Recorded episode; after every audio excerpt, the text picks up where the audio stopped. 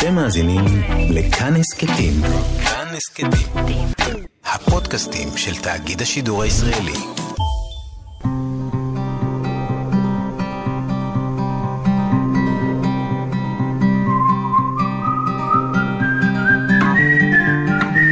אחת פלוס חמש. אורחים וספרים עם ענת שרון בלייס. כאן תרבות, שלום לכם מאזינות ומאזינים. היום אורח אחד עם חמישה ספרים אהובים ומשפיעים עליו, ועם קולות רמים. הרבה קולות רמים יהיו כאן. שלום אריק אבר. שלום רב.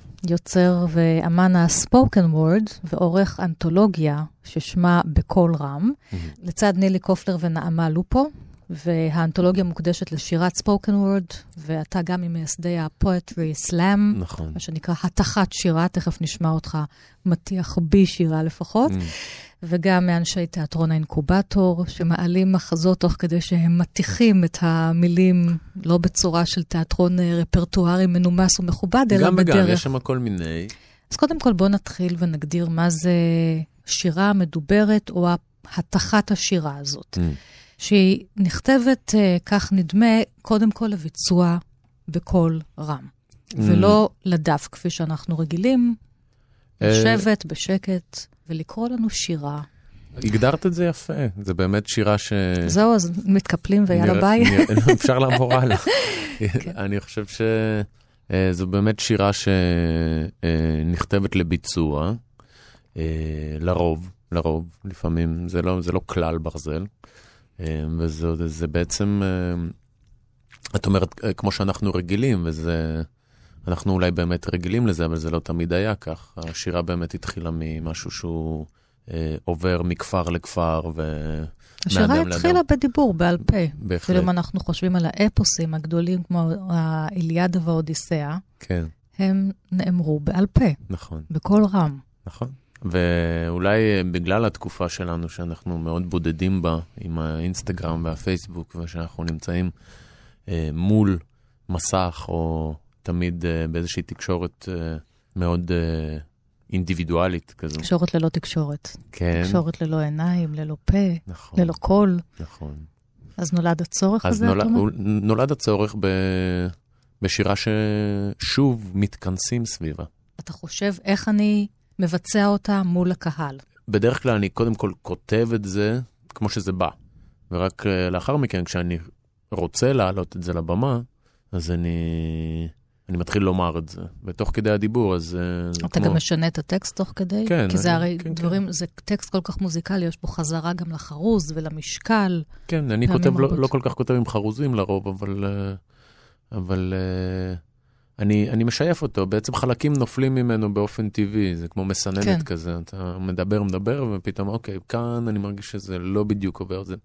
ופשוט אה, זה תהליך שבו אתה כל הזמן חושב על הקשב של הקהל, שבניגוד לדף, שבו שיר שבו אתה יכול אה, לחזור אחורה ולקרוא את השורה שוב, לקרוא את השיר כמה פעמים. אז uh, כאן יש לך one chance, אתה מדבר למישהו. כמו בשיחת הרדיו בדיוק, שלנו. בדיוק, בדיוק. בוא נשמע אותך קצת, okay. אוקיי. uh, עם uh, שיר שנמצא באנתולוגיה, בקול רם, נכון. ושמו מכתב אל משורר סלאם צעיר, Okay. כן. בעקבות uh, רילקה שכתב מכתב אל משורר נכון. צעיר, ווירג'יניה וולף שכתבה, כן. כמה וכמה סופרים ומשוררים מכובדים שכתבו נכון. טקסטים יפהפיים לצעירים איך לכתוב. נכון. אז גם זה- אתה. נכון. לא, אריק אה, אה, אבר פה באולפן. כן. אה, אה, רק אומר כמה מילים לפני כן, אה, אני עדיין אה, צעיר, על כן המכתב הזה הוא אליי, פחות או יותר, אוקיי. אה, והוא נולד כתגובה לאיזה משהו שהתרחש בסצנה של הסלאם, כשהיא נהייתה מאוד מאוד פופולרית, ופתאום אה, החלו לצוץ אה, משוררים כפטריות אחר הגשם. אז... בעשור האחרון, ב- בשנים האחרונות. כן, אנחנו קיימים, כן, הקמנו את הארגון הזה לפני שבע שנים, אז אה, כזה לפני נגיד חמש, ארבע שנים, פתאום היה פיצוץ או, מאוד כן. גדול, והתחלנו לראות תופעה של כזה... תכף אנחנו נדבר על זה, ואני אוקיי. רוצה גם לומר תודה לארז שלום שנמצא איתנו כאן באולפן, הוא מקפיד עכשיו על התחת השירה הזאת, כן. שלום ארז. שתהיה שלום. רדיופונית. בסדר גמור. בבקשה. משוררים לא יושבים בחדרים מוארים באור נר וכותבים בנוצות אווז מאומלנות. צא לחיות את השירה שלך. תן לה להשתלט על המחשבות שלך, תאר את הווייתך האמורפית במילים, חיה את הרגע. וכתוב עליו מנקודת מבט של נצח, בזמן שאתה חי אותו.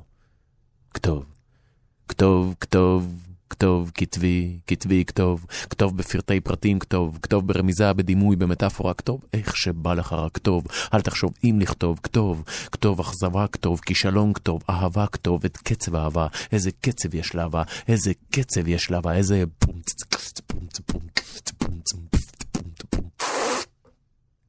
היה כן, תכתוב כמו מי שאתה.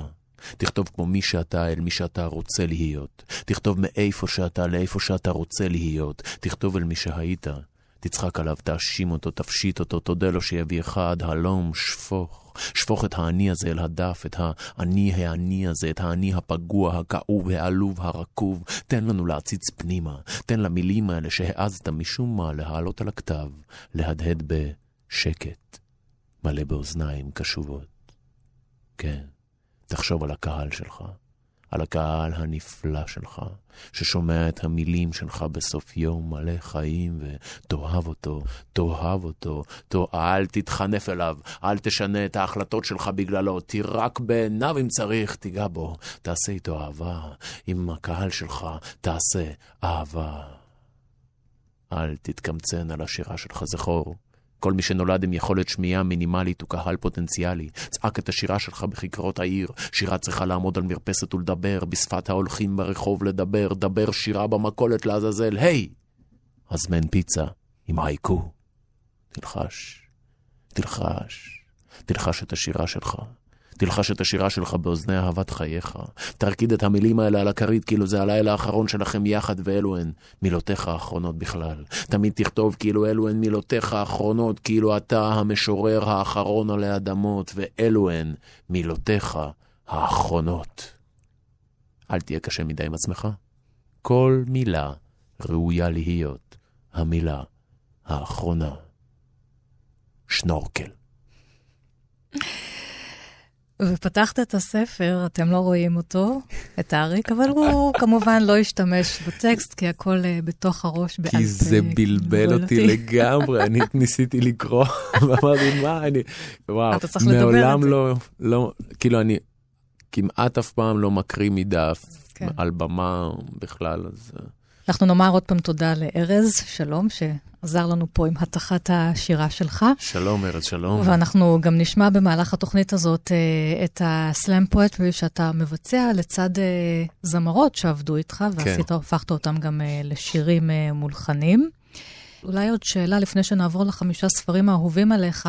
זאת שירה חתרנית בדרך כלל, כי כשאני חושבת גם על ארצות הברית שזה מגיע משם, ונזכרתי באלן גינסברג, כן. שבעצם כן. עשה, כשאני חושבת על זה היום, סוג של פואטרי סלאם, הוא ממש כן. גם עשה מסעות uh, מופעים, גם עם בוב דילן, נכון, עם, עם uh, שירים ארוכים, מאוד כן. חברתיים ופוליטיים. וגם פה אני חושבת על אנשים שכותבים מקבוצות שוליים, שירים פוליטיים, חברתיים. זה יותר תופס מאשר שירת אהבה בפואטרי סלאם. זאת אומרת, אמ, חלק מההתכה. אני רוצה לשנות פה mm. משהו. תראה, לא ללטף. כן, לא, לא, אה, לא יודע, אני כל כך עמוק בסצנה, כך מכיר אותה לכל הרבדים שלה וההיסטוריה שלה, שאני מרגיש את הגלים השונים. לפעמים זה, יש יותר, אה, יש איזושהי רוח יותר אה, אקטיביסטית ומחאתית, ו- וכולם, נראה שכולם פתאום כותבים על זה, וזה מה שהקהל רוצה, ו- ו- והכל נע סביב המחאה. ופתאום יש uh, תקופה שכולם מדברים על פרדות, ועל אהבה, ועל, ועל כאב. מה אז... זה משורר או משוררת פואטרי סלאם טובים? Um, אני חושב שזה אדם uh, שיש לו כישורי כתיבה גבוהים וכישורי ביצוע גבוהים. אז אודישנים בסוף התוכנית שלנו. אז עכשיו uh, נעבור קצת uh, אל החמישייה הפותחת שלך, ונפתח okay. כן. עם uh, שמואל יוסף עגנון. כן. כשביקשתי ממך לבחור ספרים ועלו כל מיני אופציות, בסוף בחרת בנרטיב הישראלי, נכון, ככה קראת לו, בתור נכון. מישהו שהוא לא יליד הארץ. נכון. מהיכן הגעת אלינו? מסנט פטרבורג, כאילו מלנינגרד. לנינגרד. כן, ש... וסנט פטרבורג. כן. זה היה ככה וזה היה ככה, וזה שוב סן פטרבורג. נכון, זה גם בפטרגרד באיזשהו כן. שלב. ואתה באת וכבשת את מדף הספרים הישראלי. אה, בהחלט, הייתי זקוק לו. אה, היה מאוד קשה לבחור, ויש לי הרבה ספרים שאני, שאני אוהב. אני מניח שאת שומעת את זה מכל מי שנמצא כאן בתוכנית. ברור, כולם אומרים אה, לי שאני אכזרית, שאני אומרת להם רק חמישה. רק חמישה. אה, אבל אה, פתאום הצטייר איזשהו נרטיב, אז הלכתי איתו. אני לא אגיד שאלה הספרים האהובים עליי מכל הזמנים, אבל, אבל הנרטיב מוצא חן בעיניי, אז, אז הלכתי אליו באמת הנרטיב הישראלי. אז עגנון עם סיפור ששמו ספר תכלית המעשים, נכון. שנמצא בקובץ ששמו האש והעצים. נכון. ועגנון כותב על גליציה. עגנון, כן. מהיכן שהוא מגיע, בוצ'אץ' בגליציה, משם מהעיירה שלו, טרום מלחמת העולם הראשונה. רבים מן הסיפורים שלו מתרחשים שם. אז תספר מה עוד יש לנו. ספר תכלית המעשים, תראי, שזה בכלל סיפור ולא ספר. נכון, זה מבלבל מאוד. כן. Uh, בחרתי את uh, ספר תכלית המעשים כי זה פשוט הדבר האחרון שקראתי של עגנון לפני כמה חודשים. Uh, זה לא משנה באמת מה אתה בוחר מעגנון, זה, זה, זה העגנוניות. השפה. השפה, ה, ה, ה, הרגש, זאת אומרת, איך נתקלתי בעגנון? אני שאלתי את עצמי, מה, מה זה כל המדינה היהודית, מה זה היהודים האלה? מה, מה קורה פה במדינה הזאת? אה, והלכתי לחנות ספרים, אמרתי, אני רוצה משהו, משהו יהודי. אז אה, זה הבסיס כן. של המדינה הזאת ושל היהדות בכלל. כן. וזאת הייתה המלצה מדהימה, עגנון, של אותו מוכר ספרים, תודה לך אם אתה מאזין. אה, כי באמת היהדות היא קהילה. היא קהילה, יש לה... יש לה את החוקים שלה, יש לה את האנשים שלה, את הרבנים שלה, את הפתגמים שלה, ועגנון פשוט מתאר את ההוויה היהודית בצורה, בצורה הכי, הכי יפה שנתקלתי בה. כן. ואחרי זה, כשיש את ארץ ישראל, אנחנו נעבור הלאה בספרים, אז, אז כל ההוויה הזאת מתפרקת לחלוטין. כן, אנחנו מדברים פה על... אבל אצלו זה מאוד טהור, על... מרגישים את היהדות. אז בואו תבחר קטע שנקרא, ואנחנו נאמר שהסיפורים האלה נכתבו על דברים שהראו לפני uh, אה, 100 שנה כן. ויותר. Uh, בחרתי פה שני קטעים. מתוך ספר. תכלית המעשים. נכון. מדובר פה על uh, שלושה רבנים, שבמקרה נמצאים בקרון רכבת אחד, והם נוסעים לאנשהו.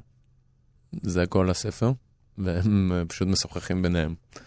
אז יש את אה, רבי יצחק יעקב, והוא סיפר משהו לשני האחרים, ואז הוא אומר, יודע אני שלא סיפרתי לכם דבר שלא ידעתם. אם כן, למה סיפרתי? משום ודבר בעיתו מה טוב. ועוד משום פיוס דרכים, שפעמים הדרכים משתוממים כמה כפויי טובה הם בני האדם. דורכים אותנו ברגליהם ואינם מהנים אותנו בדבר תורה או בדיבור נאה. הוא שירמיה אומר, דרכי ציון אבלות מבלי באי מועד. כל שעריה שוממין. לשעבר היו עולים לרגל, היו מספרים בכבוד המקדש ובכבוד ירושלים, מקום משכנה של השכינה, ובכבוד הכהנים הגדולים, ובכבוד התורה שיוצאת מציון. ואומרים דבר בשם כהן, בשם נביא, בשם שער חכמי ירושלים. ואנו שומעים ואומרים, אפר אנחנו, תחת כפות רגליכם, ישראל קדושים. אשרינו שזכינו להיות מדרס לרגליהם של באי מועד. ומשחרב המקדש, ופסקו באי מועד, נתאבלו הדרכים, והיו משתוממים שאינם שומעים לא דבר תורה, ולא דבר חוכמה, ולא שבח תפארתה של ירושלים, ולא כלום. לפיכך, יפה לעוברי דרכים לפייס את הדרכים בדבר תורה, או בדיבור של צדיק, וכשם שעושים נחת רוח לדרך, כך היא עושה נחת רוח לנוסעים שמתקצרת לפניהם. כמה יפה. כמה יפה, זה מדהים. חברותא ברכבת. למה את אוהבת את הקטע הזה? Um, תראי, כל הסיפור הזה... שאני מניחה קצת רחוק מן העולם שלך, מהעולם הרבני הזה. כן, אבל לא, אני מרגיש שיש פה בני אדם כן. שמדברים, ו, ו, ויש פה איזושהי, איזושהי קרבה, mm-hmm. ומין פלפול כזה של, של דיבור ושל מחשבה, שהוא זה לאו דווקא קשור ל... לעולם הרבני, או לעולם ה... אה, לאלוהים של דת משה בישראל. זאת אומרת, אה, כשאני קורא את זה, אם אני מוציא לשנייה את, ה... את היהדות מתוך זה, כן. באיזשהו מובן, אז יש פה, דברים מאוד מאוד אנושיים שהם נוגעים בכולם, כאילו זה, זה לא איזשהו סיפור שאתה חייב להיות uh, דתי בכדי uh, להתחבר אליו. ויש עוד איזשהו קטע קצר שרצית? אני, כן, יש, יש כן. פה. בתוך שהוא יושב ומספר, הגיעה הרכבת לתחנה ועמדה. נזקף רבי אברהם יצחק והביט בחלון. ראה אנשים ונשים רצים לכאן ולכאן. מהם יהודים ויהודיות, מהם להבדיל גויים וגויות. ותוך כדי ריצתם נתקלים זה בזה ומעוכבים זה מחמת זה. מי שנחפז לנסוע, נתעכב על ידי אותם שמיהרו לצאת, ומי שמיהר לצאת, נתעכב על ידי אותם שנחפזו לנסוע. בתוך כך הניף הממונה את סודרו האדום, וזזה הרכבת בקול רעש גדול, וכיסתה יורדים ועולים בפיח השנה. צעק רבי אברהם יצחק, אוי, כאן רץ יהודי שביקש לעלות ולא עלה. היכן היו עיניי? היכן היה שכלי? למה לא פתחתי לו פתח? סבור אדם על עצמו שאיבריו נושרים מרוב אהבת ישראל, וכשבא מעשה לידו, חובק ידיו ככסיל. פנה כלפי רבי יעקב יוסף ואמר לו, תרעומת יש לי עליך. עומד אתה אצל הדלת ומסתכל לחוץ. הרי שראית יהודי רץ ומבקש לעלות, והיה בידך לפתוח לו דלת ולא פתחת לו. עכשיו יעמוד היהודי הלז עד לרכבת השנייה, ומי יודע אם מתי היא באה, ומה הפסיד בינתיים. אמר רבי יעקב יוסף, כשם שאין אתה יודע מה הפסיד מחמת שלא נסע, כך אין אתה יודע מה הרוויח מחמת שלא נסע. ואומר לך, לא כל מי שסמוך לדלת, הדלת נפתחת בידו, ולא כל מי שמסתכל לחוץ, מראים לו את מה שבחוץ. וואו, זה כל כך יפה. כל כך. וכל כך ראיתי את עצמי רצה לפעמים אחרי הרכבת, והיא בורחת לי. ויש פה את הנושא הזה גם של פתח לי שער בעת נעילת שער. מדהים, כאילו, ההתבוננות שלו בעולם. הספר תכלית המעשים וכל הסיפורים, הספר הראשון mm. שארי קייבר פה באולפן בחרת, ועכשיו אנחנו נשמע את השיר חתיכה מהלב שאתה מבצע ביחד עם רונה קיינן. כן. חתיכה מהלב שלי נשארה אצלך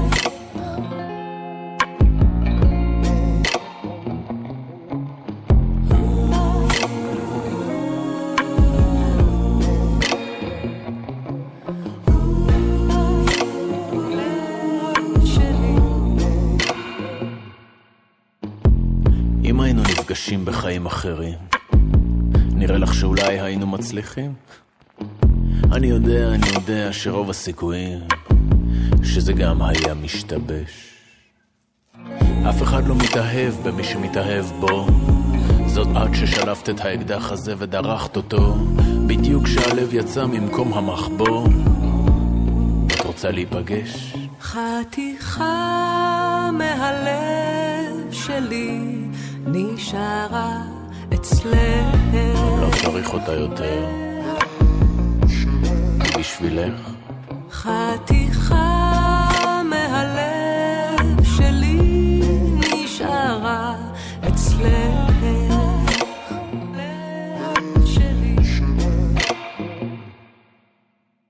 שנינו ראינו את הכתובת על הקיר, אבל אף אחד לא מיהר להזכיר ש... על בחירות הרפתקניות משלמים מחיר, קיווינו שהיא תטשטש. אהבה זה עניין עדין עדין, שני אנשים ספוגים בבנזין, יד ביד מול גזר הדין, איך זה נגמר? רוצה לנחש? חתיכה מהלב שלי נשארה אצלך. לא, אני לא צריך אותה יותר. בשבילך. חתיכה מהלב שלי נשארה אצלך.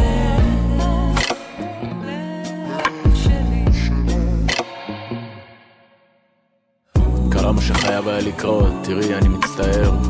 ואולי, אולי הייתי צריך לנסות יותר. אחרי ששנינו החלטנו לוותר, תגידי, הייתי צריך להתעקש. הזמן ילדה עובר מהר מהר, אומרים שלב בוהם הוא לב חסר, כן, לב בוהם הוא לב חסר, אז מה עוד אפשר לבקש? חתיכה מהלב שלי נשארה אצלך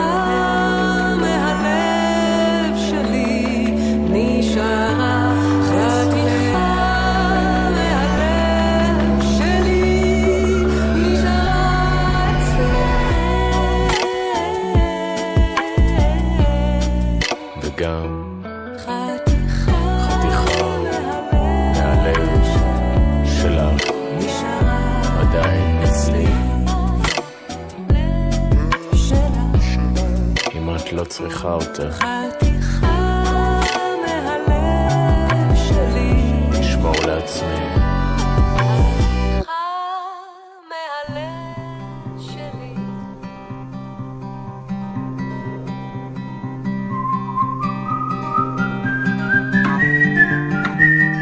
כאן תרבות, אחת פלוס חמש, ספרים ואורחים באולפן, והיום איתי אמן הספוקן וורד, ארי אבר, ואנחנו עם הספר השני שבחרת, הרומן של יורם קניוק משנת 1990, אהבת דוד, נכון. שראה אור בספרייה החדשה, וזה רומן על אה, איזשהו גיבור לאומי, איזה איש צבא, שסובב אה, סביב אה, מלחמות ישראל, בואכה 48 ועד יום הכיפורים. Mm, עם ששת הימים והכיבוש במרכז, וכשקוראים בו מבינים שיש פה מחווה, לא כל כך של אהבה, אה, למשה דיין. כן, אה, אולי גם אסי דיין מוזכר שם, האיש צבא, שהדור אחריו הוא כבר איש שהולך אה, לאומנות, לבוהמה, ועושה דברים הפוכים מן- מאביו. בהחלט. אה, אני, כן, הייתי בהודו, וב- וסיימתי את הספר שלי, ואז הלכתי לאיזה הוסטל, ויש כזה מדפי ספרים, שאתה שם ספר ולוקח ספר, והיה שם את הספר הזה בעברית, אהבת דוד, אוקיי, לקחתי אותו. אחד הספרים הכי מרתקים שקראתי מימיי. אה, ובאמת מסופר פה, זה באמת בן דמותו של משה דיין, אה, מאוד קל לזהות. אה, לזהות את אה, משה דיין שם, וזה מתחיל הרבה לפני גם מלחמת השחרור, זה מתחיל מהחלוצים, מאימא שלו. כן, שמגיע- מקים, הם שהקימו את נהלל, את מושב נהלל. בדיוק, ובעצם עוברים את כל ההיסטוריה פחות או יותר של, אה, של ישראל, מהחלוציות, דרך המלחמות, דרך אה, אה, הפוליטיקה, ולאט לאט אתה, המדינה קמה, בעצם הקמת המדינה, כן. שזה המשך ישיר ל- לעגנון באיזשהו מובן. אה, וזה זה סיפור ש, שריתק אותי גם באופן הכתיבה, אה, וגם, אה, וגם ב, ב, פתאום בפרספקטיבה, שאולי, לא יודע, מי שיליד הארץ אולי יש לו את הבילטין, אני לא יודע, אבל אה, מבחינתי פתאום הייתה איזושהי פרספקטיבה מאוד אה, עמוקה אה, ואנושית על ההיסטוריה שאתה שומע עליה כזה, החלוצים, מלחמת זה, מלחמת זה, פתאום אתה עוקב אחר אדם שעובר את כל התהליך הזה, ו, וגם האדם עצמו הוא, הוא מישהו שהוא הוא, הוא מאוד דמות של צבר אה, חסר פשרות כזה. אין לו, אין לו סנטימנטים, יש לו אהבה גדולה ל, לארץ, לאיזה הערצה לערבים, וגם הרצון ל, לנצח אותם וגם אהבת בעצם. נשים, ולא סתם כן. הוא משתמש פה בדוד המלך כמשל. החוטא הגדול ששלח את אוריה החיתי Mhm. לחזית למותו כדי לקחת את בת שבע, ואבשלום, בנו שמרד בו, כפי שגם בדיין מורד- מורדים הדורות הבאים אחריו. זה בכלל משפחה של מרידות. אז הוא לוקח את הדמות התנכית כדי לדבר על ה... איזה מין משפחה צברית ישראלית שמאוד מזוהה עם הישראליות והציונות והקמת המדינה. כן, ו- והקונפליקטים uh, בתוך הדבר הזה. זאת אומרת, uh, uh, גם תוך כדי ההקמה, כן. כל ה... זה, הכל מלא סתירות מההתחלה כן, ועד זה הסוף. ספר מאוד ביקורתי, זה לא ספר כל ש... משפט כן. כמעט כאן אומר דבר והיפוכו. תקריא לנו בספר. קצת. אוקיי. היה פה זן חדש של גזע ישראלי שגבה מהר. דוד היה נסיך ארץ ישראלי. הקנאה באחיו חיזקה אותו. הוא לחם במסירות ברועים הערבים, אבל חיבב את אויביו וזלזל באביו שאמר שהם טפילים שיש לבערם. הוא העריץ את סבילותם של הערבים, את היצמדותם לאדמה. בסרדנות היהודית שהבאנו מחוץ לארץ לא האמין. חורה לנו להיות סתם יהודים בארץ כנען. רצינו ילדים קרוצים מחומר וסלע. לימדנו אותם לירות לפני שלימדנו אותם למה יורים. רצינו להיוולד מחדש דרך ילדינו בארץ שגעגועינו אליה היו מזויפים, כי לא בה גדלנו. דוד ורעיו גדלו בלי היסטוריה ממשית, מיידית, מלבד גיאוגרפיה שבאה במקום ההיסטוריה. בלי הדמעות של דברי הימים, ניטל מן המאבק צידו האפל. היו רק ערבי רע ויהודי טוב. גם פה סימנתי משהו. זה כבר, אה, לא משנה מתי זה קורה פשוט. זה... כעבור ימים לא רבים הגיע מכתב מן המנהיג המבקשו להתלוות אליו לקונגרס הציוני בשוויץ. אירופה הייתה ארוסה. בצל שלדי בתים מכרו סיגריות בשוק השחור. ספינות חבויות המתינו ליד נמלים קטנים בצל הרים. בצל הרים. יהודים שנדדו מארץ לארץ ישבו במחנה וחיכו. ביער ראו ארמון עתיק, גני חמד, צריכים ורודים, והארמון היה מלא יהודים, גם הגינות. אלפי פליטים בישלו, צעקו, חיפשו מחסה מן הקור, ודוד הביט מרחוק. מיכל אמרה, הוא סלד מהם. מדוע חיכו עד המלחמה, אמר. מדוע לא עזבו כשיכלו? איזה עם מכוער. בקונגרס הוקדשה ישיבה למרד גטו ורשה. אחד ממנהיגי המורדים סיפר בקול רועד מהתרגשות. דוד ישב והקשיב. אנשים בכו. דוד קם ואמר, אני מבין מרדים שאומרים שהיו, אבל לא את המרד הזה. לא מבין את הדמעות שלכם. קמו בחורים מתנועת הנוער והחליטו למרוד. היה רעב, סיכוי לחיים לא היה, אבל כל אחד תמיד מאמין שהוא ינצל, שאיכשהו ינצל, ואנשים אכן ניצלו. תראו מה שורץ עכשיו באירופה, מה מתדפק על חופי הארץ. קמים צעירים חדורי רוח קרב והם מכריזים על מרד. הם לא מקבלים רשות, הם מורדים בשם אדנותם העצמית. וזה יפה. המרד פורץ, אלפים נהרגים, הגרמנים עולים על הגטו לשרוף אותו, והמורדים, אלה מצאו לעצמם נתיב ההברחות של הגנבים בביוב, שעליו ידעו מראש, לא גילו לאיש, נצרו את הסוד בליבם, הביאו משאית שתעמוד מעל היציאה מן הביוב לרחוב, והמורדים ומפקדיהם, שלא נהרגו, יצאו דרך הביוב ונמלטו, והאנשים שלמענם מרדו, מתו. במצדה, שהזכרתם קודם, מת המפקד שהכריז על המרד. הצירים קמו וצעקו על דוד בחמת זעם, ניסו לקרוע את בגדיו. המנהיג ניסה להרגיע, ודוד עמד שם בודד, מחייך. מעתה לא דיברו אליו עוד. הוא אמר למיכל, היהודונים האלה. מיכל וחנקה יצאו. בלילה בא אליו איש ובכה.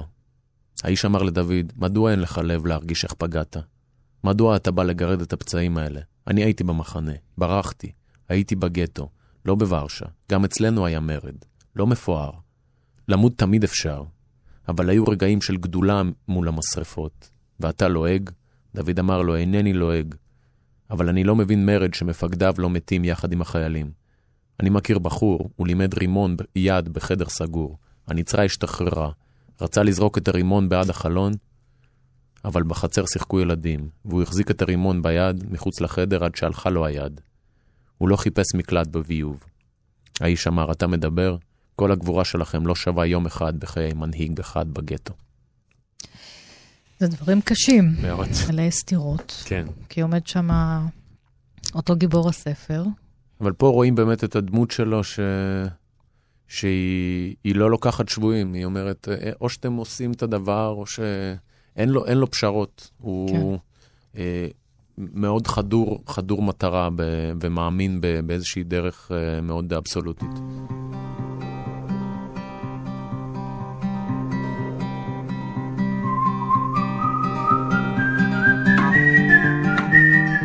ועכשיו אה, נעבור אה, לספר השלישי שבחרת, שאנחנו נשארים אה, באותה טריטוריה, ספר העיון, הזמן הצהוב של דוד Mm. גרוסמן.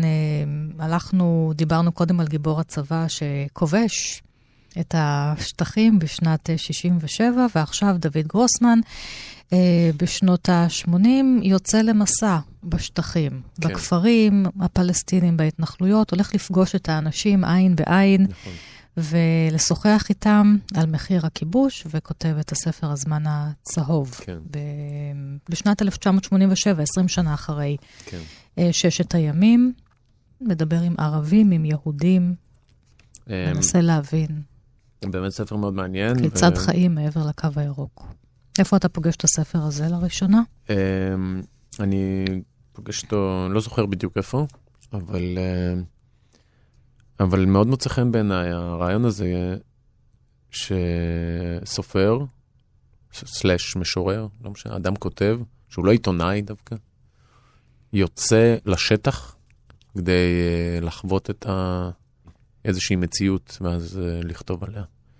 משהו שאני מאוד... ספר תיעודי. כן. יותר הפעם, לא ספר אה, רומן, לא רומן בדיוני, כפי שגרוסמן עושה בדרך כלל, כן. ספר תיעודי.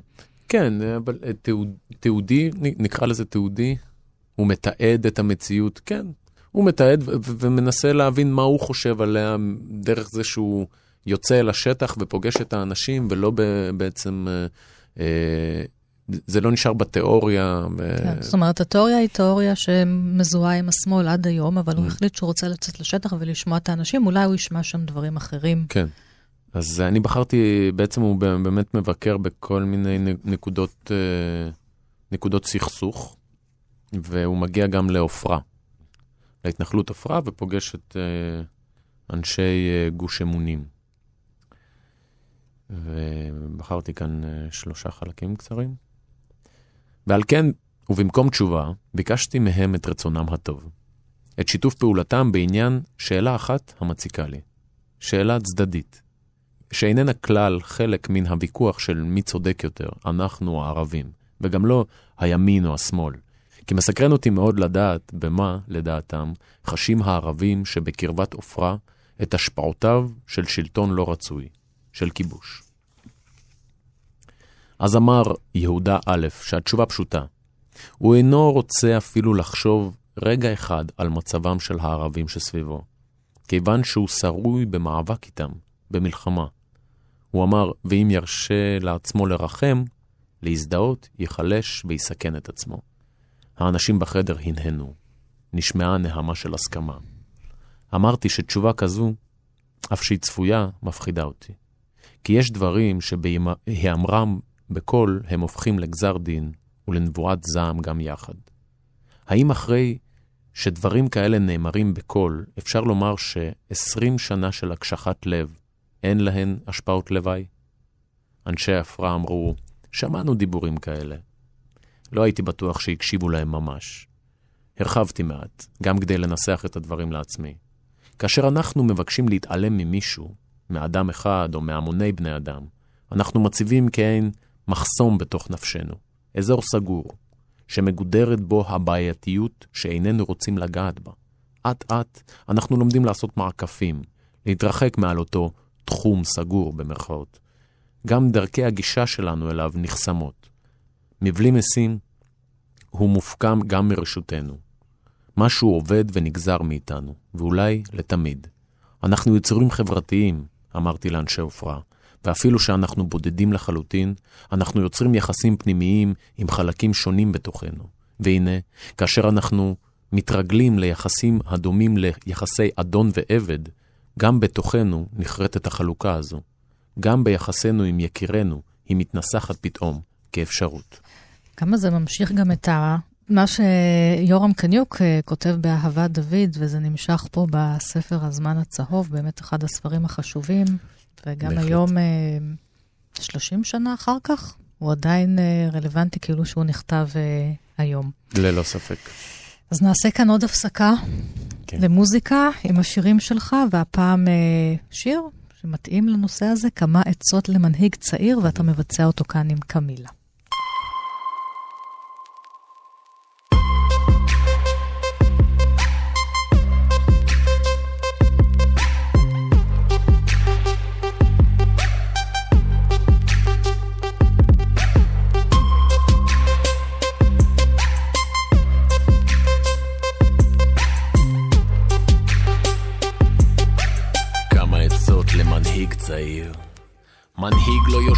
בחדר מואר באור פלורוסנט וחוזר על עצמו כמו תקליט מנופץ. מנהיג לא צץ לפתע פתאום משום מקום רק כשהוא צריך משהו ויורה כל טריק משרוולו הדל כדי להשיג את מבוקשו.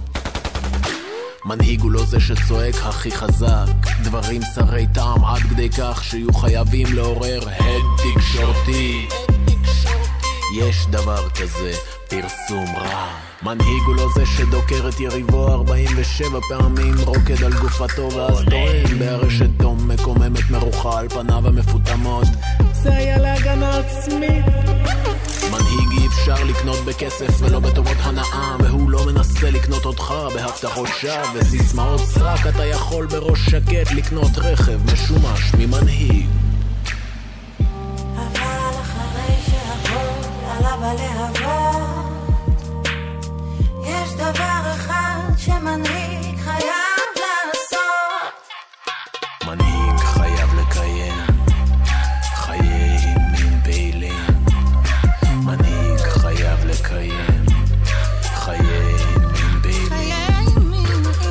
צריך לרכוש ראי קטן ולהציץ כל בוקר על הרקטים של עצמו לוודא שוב ושוב שהזריחה לא מתחילה שם. מנהיג במידה והוא זכר חייב לזכור שיש לו בולבול מתנדנד בין הרגליים בזמן שהוא נואם ובמקרה של נקבה שיש לה נקב ממנו יוצאים קופים מדברים מנהיג חייב לשמור על פרופורציה אבל אחרי שהכל... מנהיג צריך חוש הומור, אם החוש הזה לא מפותח, עליו לפתח אותו בטרם פנייתו לתפקידי ניהול. איש אחד הלך, הלך, הלך, הלך, הלך, בום, נכנס לכושר.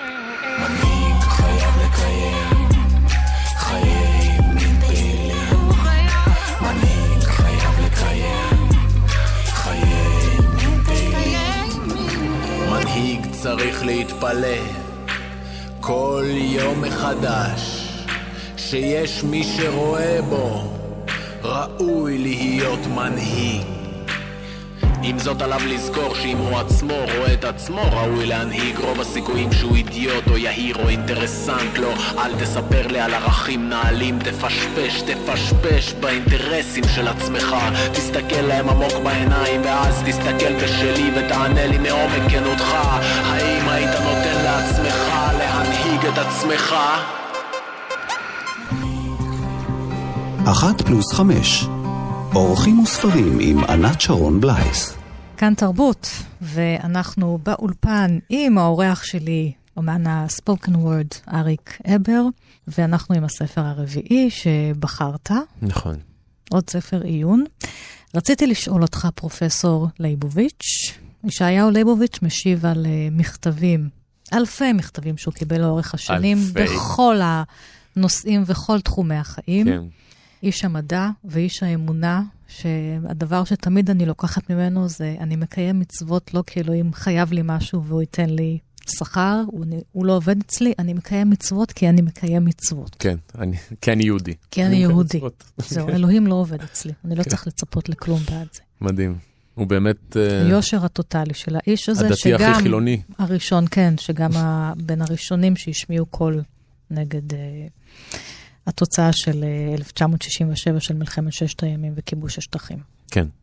אה, איש מאוד חכם, מבריק, חד וחלק, תמיד, הדעה שלו תמיד מגובשת ו- ומדויקת להפליא, וזה מדהים לראות בן אדם שדואג לדייק כל כך את, ה- את הדעה שלו, אה, ויכול להתווכח עליה, ועומד מאחוריה, וזה פשוט, אה, ו- ו- וגם מדהים שהוא עונה לכל המכתבים. כן, הוא, עונה, הוא איש משוחח, הוא עונה לכולם כן. בגובה העיניים. איך האיש המיוחד הזה מצא זמן לענות לכולם. מזל שלא היה אז אה, פייסבוק, כן, מזל. וכן, היו, היו מטביעים אותו פשוט בהודעות. הספר הזה ראה אור בהוצאת כתר, וזה ספר עם כל כך הרבה חוכמת חיים, ממש מין אה, שולחן ערוך, איך לחיות. בהחלט. אז אני בחרתי מהשער השלישי, עם דת מדינה, כדי להמשיך את, ה... את המסע שלנו. אז אה, מר ישעיהו ליבוביץ' הנכבד, חול המועד סוכות, שם אז נכתב המכתב הזה. לעתים קרובות אני הוגה ומעיינת בכתביך. וקרובה ללבי שאיפתך שמדינתנו תהיה יהודית בחוקתה ובאורחות חייה. אמן כן יהי רצון.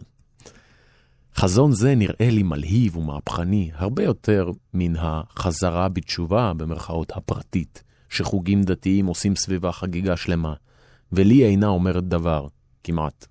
בספרך יהדות, עם יהודי ומדינת ישראל, בעמוד 50 אני קוראת, שמהפכה זו יכולה להיות פרי רצונה של חבורה קטנה. שאלתי היא, האינך חושב שלגוש אמונים יש סיכוי להיות החבורה הזו?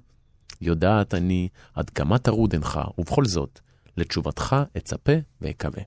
בברכה נאמנה, נון. לנון שלום. מכתבך שתאריכו חול המועד סוכות לא הגיע לידי אלא היום. את טעית טעות חמורה בהבנת דבריי. מעולם לא שאפתי שמדינתנו, במרכאות, תהיה יהודית בחוקתה ובאורח חייה. למילים אלו אין שום מובן. מדינה אינה אדם, אלא מנגנון שלטוני בלבד. ורק אדם יכול להיות יהודי או לא יהודי. ורק לאדם יש אורח חיים.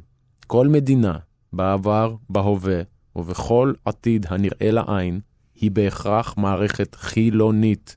אני שואף שיהודים יהיו יהודים באורח חייהם, ושעל כך יאבקו במדינה. למאבק הזה נתכוונתי בדבריי על האפשרויות הנובעות מרצונה של חבורה קטנה. גוש אמונים אינו מעוניין כלל ביהודים וביהדות, אלא רק במדינה. לא על יהדותם ועל אורח חייהם היהודי של יהודים הוא נאבק, אלא רק על האינטרס השלטוני של המדינה. לפיכך, הוא גם הולך יד ביד עם כופרים בעיקר, מחללי שבת, אוכלי טרפות, בועלי נדות וזונות, כדי שיוכלו יחדיו להשתלט על אדמות זרות ועל עם זר. הוא אינו מעוניין אפילו ביישוב אדמות יהודיות שוממות שבתחום מדינת ישראל, משום שאין הוא רואה בזה אינטרס שלטוני כיבושי. בברכה, ישעיהו ליבוביץ'. מדהים. נקרא עוד אחד קטן? כן. אוקיי. זה משנת 79, המכתב 70, הזה. כן, מ-79. אל פרופסור ישעיהו ליבוביץ', שלום וברכה. במסגרת לימודיי באולפנה בכפר פינס, קיבלתי על עצמי עבודה ובחרתי בנושא האם יהודי דתי צריך להצביע עבור רשימה דתית. נושא זה נראה לי אקטואלי ומעניין, וגם מעשי ביותר. אם אוכל לצרף גם את חוות דעתך לעבודה זו, אודה לך מאוד ואשמח. העבודה תתפרסם כנראה רק באולפנה. בתודה ובברכה, ת'. עכשיו התשובה שלו גם אקטואלית לנו, כן. לפני הבחירות. נכון. לטף שלום. מדינת ישראל היא מדינה חילונית, שאינה מכירה בתורה ובמצוות. לפיכך, אין ליהודי דתי שום חיובים דתיים כלפי המדינה וכלפי המדיניות שלה. יחסו למפלגות נקבע על ידי שיקולים הנובעים מעמדתו המדינית והחברתית בלבד. אילו הייתה קיימת מפלגה דתית העומדת באופוזיציה עקרונית לרשות החילונית, היה מקום לדרוש מיהודי דתי לתמוך בה. מפלגה דתית המשתלבת ברשות החילונית ואף נתמכת על ידי רשות זו, היא תועבה וחילול השם. בברכה, ישעיהו ליבוביץ'. איך הוא לוקח את היהדות ומקלף אותה מכל העסקנים למיניהם אה, שהפכו אותה... הוא קצת כזה מתכתב עם עגנון באיזשהו... כן, הוא מתכתב עם עגנון. באיזשהו מובן. אז זה המכתבים, ספר יפהפה, ותמיד מלא חוכמה, ממש שולחן ערוך, המכתבים אה, ל- לישעיהו ליבוביץ' והתשובות שלו.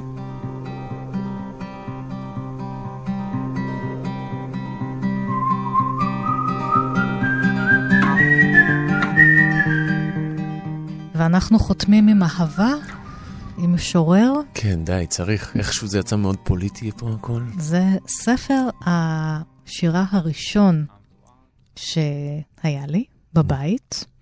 ב- ב- ב- יהודה עמיחי שירי אהבה, בדיוק הספר הזה שיושב כאן ראה אור בהוצאת שוקן. הייתי. בתיכון, לא יודעת, בת 15, משהו כזה. היה כמובן איזה בחור ששבר את ליבי, והסתגרתי בחדר, בוכה בכי תמרורים, ובוקר אחד אבא שלי הופיע בפתח החדר, פתח את הדלת והביא לי את הספר הזה. וואו, איזה סיפור יפה. ומאז uh, הוא שיקם לי את הלב, וזה היה באמת אחד מן הפיגומים, ה... לא יודע, אחד מן היסודות הראשונים uh, לקריאת השירה שלי, שירי אהבה. אז יש לי באמת יחס חם לספר הזה שאני שומרת עליו עד היום מכל משמר. מה גם שאבא שלי, שהוא באמת לא איש uh, שקורא שירה בעברית, כמו הרבה מהגרים שהגיעו לכאן, קשה להם עם השירה בעברית, פרוזה זה יותר פשוט. איכשהו ידע מה הוא צריך להביא לי. מדהים. אז זהו. זה באמת ספר נהדר, והוא, גם אותי הוא מלווה בהרבה תקופות, ונראה לי שאני רציתי להקריא שיר אחד, אבל אני אקריא שיר אחר, אוקיי. אה, כי הוא באמת, גם כר- הזכרת עכשיו את, אה, את אביך והיותך ילדה, נערה, כן. ו- וגם אני נהייתי אב צעיר אה, לא מזמן. עוד מעט נדבר על זה. כן. לסיום התוכנית, כן. אז, אה, אז אני אעשה הקדמה אם כך. אוקיי, כי- דרך יהודה עמיחי. כן. ברחוב הרב קוק. ברחוב הרב קוק אני עולה בלי האיש הטוב הזה.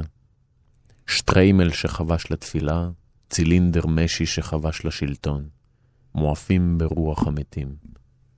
מעליי צפים על פני המים של חלומותיי. אני בא לרחוב הנביאים שאין בו, ולרחוב החבשים שיש בו אחדים. אני מחפש לך מקום מגורים אחריי. מרפד את הקן לך לבדך. מתקין את מקום ייסוריי בזיעת אפי. בודק את הדרך בה תחזרי, ואת חלון חדרך, הפצע הגדול.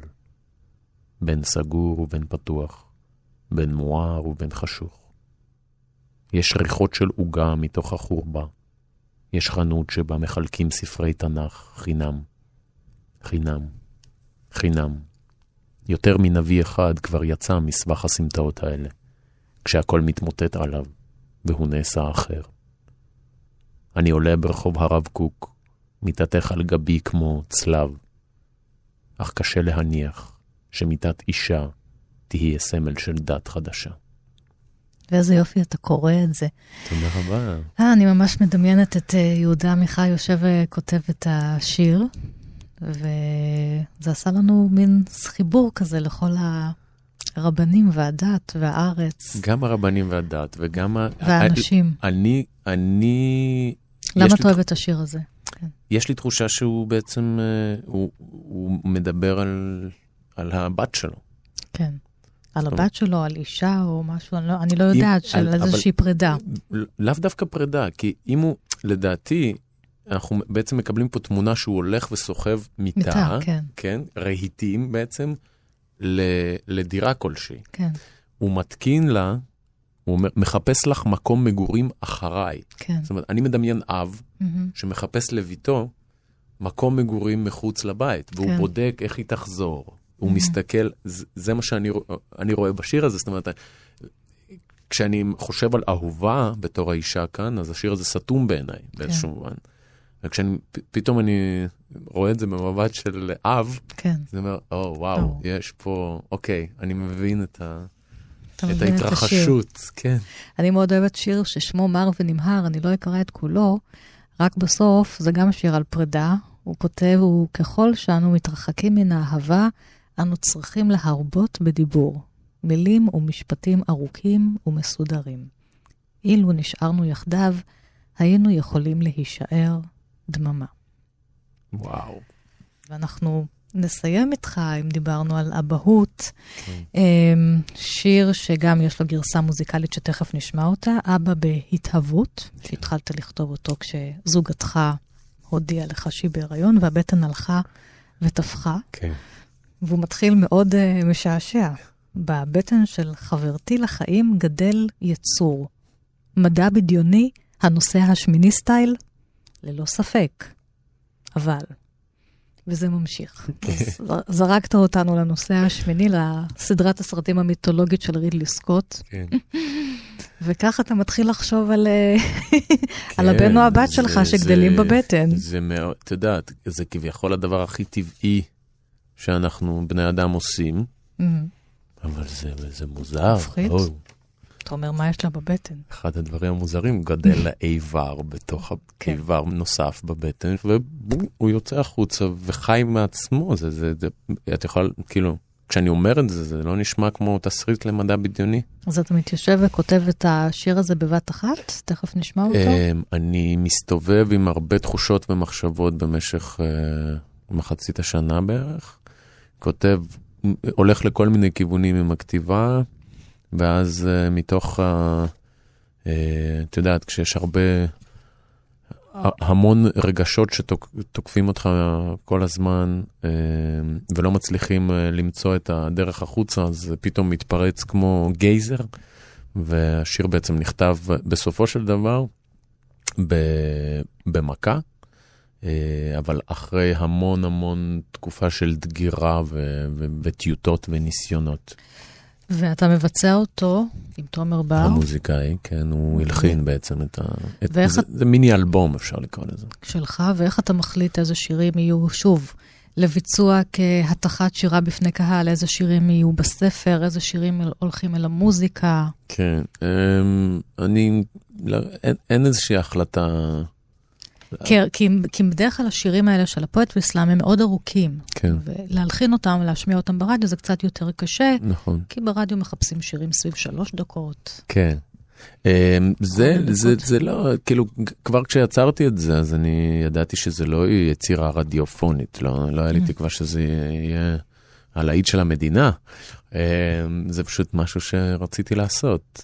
זה, זה בעצם שיר של 13 דקות שמחולק לשבעה חלקים, אפשר לשמוע כל חלק בנפרד, אבל אפשר הרבה, עדיף לשמוע את הכל ברצף ולצלול לתוך הדבר הזה, ואני באמת מקבל הרבה תגובות על אנשים שצללו לתוך זה. ו... מיני אלבום שגם אפשר למצוא אותו ביוטיוב, אנחנו נשמע את הפתיחה שלו, כאן לסיום התוכנית. Uh, מסתבר שבפגישה בין מה שיש לכם באשכים ובין מה שיש לכן בשחלות, מסוגלת, למרבה הפלא, ליצור יצור בדמותכם. לא קיפוד, לא דולפין, לא תספיקו לומר פוסטינור, והוא יתחלק לשמונה תאים. אחרי חמישה שבועות יהיה לו דופק זעיר, אחרי שמונה אצבעות קטנטנות על ידיים, שזה עתה צמחו. אחרי 17 הוא יתחיל לשמוע. ב-20 תוכלו להרגיש את תנועותיו, ב-28 יפקח את עיניו וכך הלאה. המדריך האלטרנטיבי להיריון מאת אריק אבר. האלטרנטיבי. כן. אחרי 40 או כך ראשו העדיין רך יבצבץ החוצה ויתחיל הטריפ האמיתי. למה את אומרת האלטרנטיבי להיריון? מדריך האלטרנטיבי להיריון. לא אלטרנטיביים, לא, זה באמת הטריפ האמיתי. תודה רבה רבה לך, אריק הבר. תודה לך, תודה לך. שהתארחת כאן, אחת פלוס חמש, עם הספרים האהובים עליך, ואני ענת שרון בלייס, כל הפרטים על התוכנית הזאת בדף הפייסבוק שלי, ואפשר לשמוע את התוכנית הזאת ואחרות ביישומון כאן, שתהיה לכולנו שבת שלום. אבא בהתהוות, הנה, נשמע קטע לסיום, להתראות.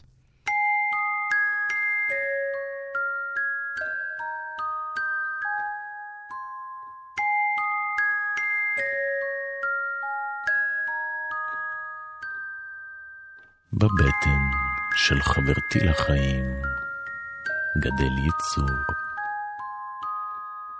מדע בדיוני הנוסע השמיני סטייל, ללא ספק.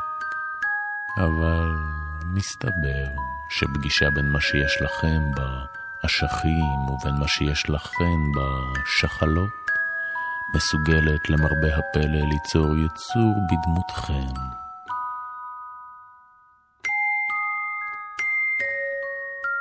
לא קיפוד.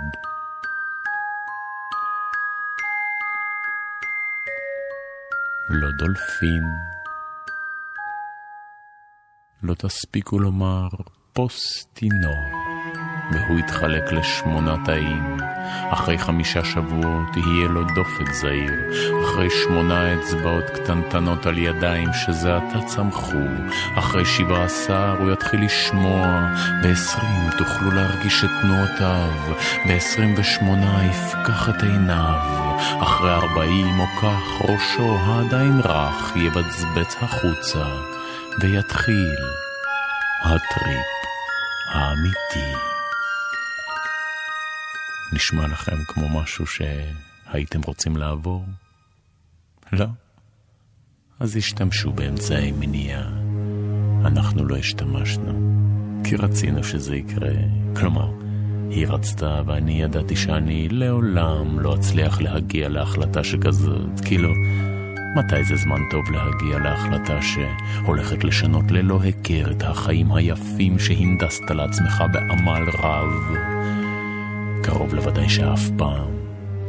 אבל שאלתי את עצמי, האם אני בתור משורר שכותב בעיקר על התנסויות חייו, יכול להרשות לעצמי לא לעבור תהליך שכזה?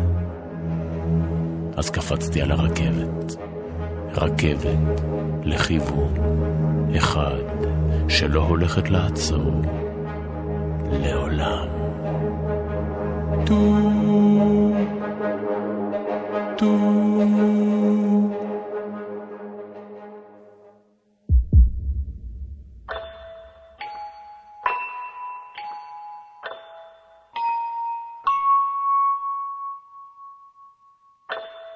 בבטן של חברתי לחיים גדל יצור, או ליתר דיוק, יצורה. יש! צעקתי בחדר הבדיקות כשהרופא מלמל, 90 אחוז בת. לא שיש לי משהו נגד המין הגברי, אחרי הכל אני נמנה עם המין הזה, ואם להסתכל על העניין מזווית סוציו-פוליטית, אז בעולמנו בינתיים בהחלט משתלם יותר להיות זכר.